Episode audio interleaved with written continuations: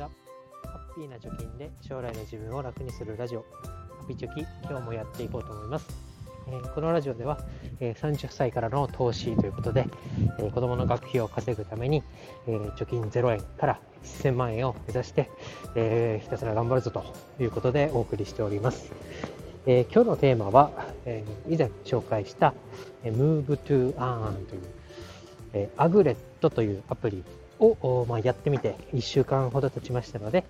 のやってみた、えー、感想だったり分かったことについて話していきたいと思います。それでは、分かったこと3つを挙げていきたいと思います。えー、まあ、初歩的なことなので、もう知ってるよという人もいるかもしれませんが、まあ、私なりの、ま見解ということで聞いてください。えー、まず1つ目は、ログインっていうのは朝の時間に絶対1回行いましょう。2つ目は、まあ、ポケモン GO 的な遊び方とは要素について、まあ、分かったことがありましたと。で3つ目は、え2万歩ぐらいじゃ靴は消耗しないよということについて、えそれぞれ話していきたいと思います。え2つ目の、まあ、ログインの時間は朝の時間帯にということなんですけど、えこれ、え、朝にね、アグレットのアプリを立ち上げると、なんかスタンプカードみたいなのがボンと出てきて、でタップすると1個スタンプがボンと押されると。で、えー、これが出てくるときと出てこないときがあるなと思ってたんですけど、まあ、実はこう調べていくと、朝の5時から昼の、まあ、12時、正確には11時59分までに、えー、アプリを1回立ち上げないと、まあ、ログイン履歴が1回リセットされてしまうということで、必ずその間に1回立ち上げましょうというのが、まあ、ルールとしてあるみたいです。で、かつ、これが7日間連続、まあ、1週間、えー、毎日、えー、スタンプを押すと、えー、ボーナスとして、まあ、靴だったりコインがもらえるということになっているそうです。これをですね、あの朝立ち上げるということを、えー、やってなかったので、まだあの7個スタンプを貯めた経験がないんですけど、まあ、こういうもらえるものは、まあ、確実にもらっておくっていうのが今後、その NFT であったり、えー、コインが仮想通貨と交換できるというタイミングでは、まあ、チリと積もれば、チリも積もれば山となるじゃないですけど、まあ、コツコツね、こういうところで稼いでいくのがいいんじゃないかなと思うので、えー、朝、まあ、起きたらアプリを立ち上げるぐらいの勢いで、えー、やった方がいいんじゃないかなと思います。で2つ目は、えーと、ポケモン GO 的な要素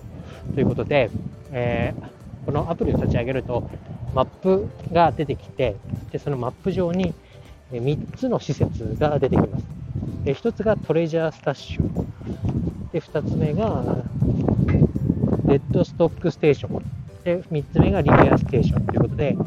トレジャースタッシュトレジャースタッシュっていうのは何かというとそのスポットに行くと、コインだったり靴がもらえますよというスポットになります。で、実際に、え地図上でそのスポット、雷マークみたいなのがあるんで、そこの近くに行くと、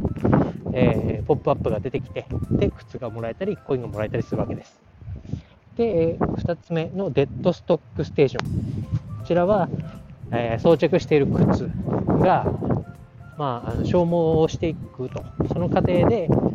その消耗を全回復できるスポット。でもう一個、リペアステーションっていうのは、まあ、リペア修理ですけど、まあ、修理なんで一部の機能を回復できるということになります。ただ、あ 今の段階で、この3つのスポットに行って、まあ、靴をもらうとかコインをもらうのはいいんですけど、リペアとかね、靴の回復するっていうものについては、ちょっとハテナが まだあるなと。このアプリ自体のゴールっていうのが、まあ、靴を集めることなのか、コインを集めることなのかっていうのが、まだちょっとはっきりしない部分があって、で、まあ、靴を集めるのであれば、なるべく、えー、長くというか、いろんな種類の靴を保有しといた方がいいのではと思うんですけど、反面、まあ、そこまで知って、えー、靴の価値が今後仮想通貨と交換するとかそういうのになっていかない場合はコインを優先して、もうひたすら歩くというところに特化した方がいいんじゃないかなというところで、ちょっと作戦は分かれるかなと思いますけど、一応こういう機能があるよということが分かりました。で、次3つ目なんですけど、まあ、2万歩ぐらいじゃ靴は消耗しないと。えー、先ほども、うんと靴の、え、耐久性があって消耗していくから、まあ、リペアステーションなりデッドストックステーションに行きなさいという話をしましたけど、この靴がどれぐらいで消耗するかっていうのが、えー、まだ体験値として分かんなかったものでした。で、えー、昨日の放送で、えー、先週ディズニーランドに行ってきましたよということで、まあ、ディズニーランドってね、相当こう歩く、案外広い施設だから、もう結構歩くとだったら新品の靴履いてやれと思って、朝、えっ、ー、と、10万歩を達成してもらえる靴を履いて、えー、朝一からね、ディズニーランドを過ごして、で、1泊2日の旅行だったので、えー、2日目も履いてましたよと。えー、そうしたらですね、その靴を履いて5万1000歩歩いたんですけど、まだ、えー、耐久率っていうのは20%残っているということで、なかなか しぶとい靴だなという感じでした。5万歩って普通の生活だったらなかなかね、2日間で歩ききれない歩数だと思うんですけど、まあ、それでも耐えきれたということで、なかなかこう耐久性っていうのはあるなと。なので、リペアスポットになかなか行く機会もないんじゃないかなというふうには思います。で、えー、まあ靴っていうのは歩く歩数であったり、あとはその、何でしたっけ？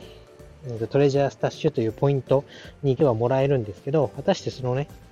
靴を、まあ、もらって、靴がどんどん溜まっていくという状態は作れるんですけど、えー、その消耗した靴を、まあ、使い捨てるような感覚で行ったらいいのか、えー、直して、えー、取っといたらいいのかっていうのもちょっとわかんないということで、うーん、まあ、どうだろうな。まあ、1日おきに交換するっていうのもいいんじゃないかなと今の段階では思っています。あとはですね、天候と靴の掛け合わせによってゲットできるコインの数が違うっていうのはルール上あるんですけど、これがどの程度影響するのか、天気と靴によって1日に獲得できるコインがどんだけ違うのかっていうのはまだ検証できてないので、次の課題としたいと思います。今日は以上です。バイバイ。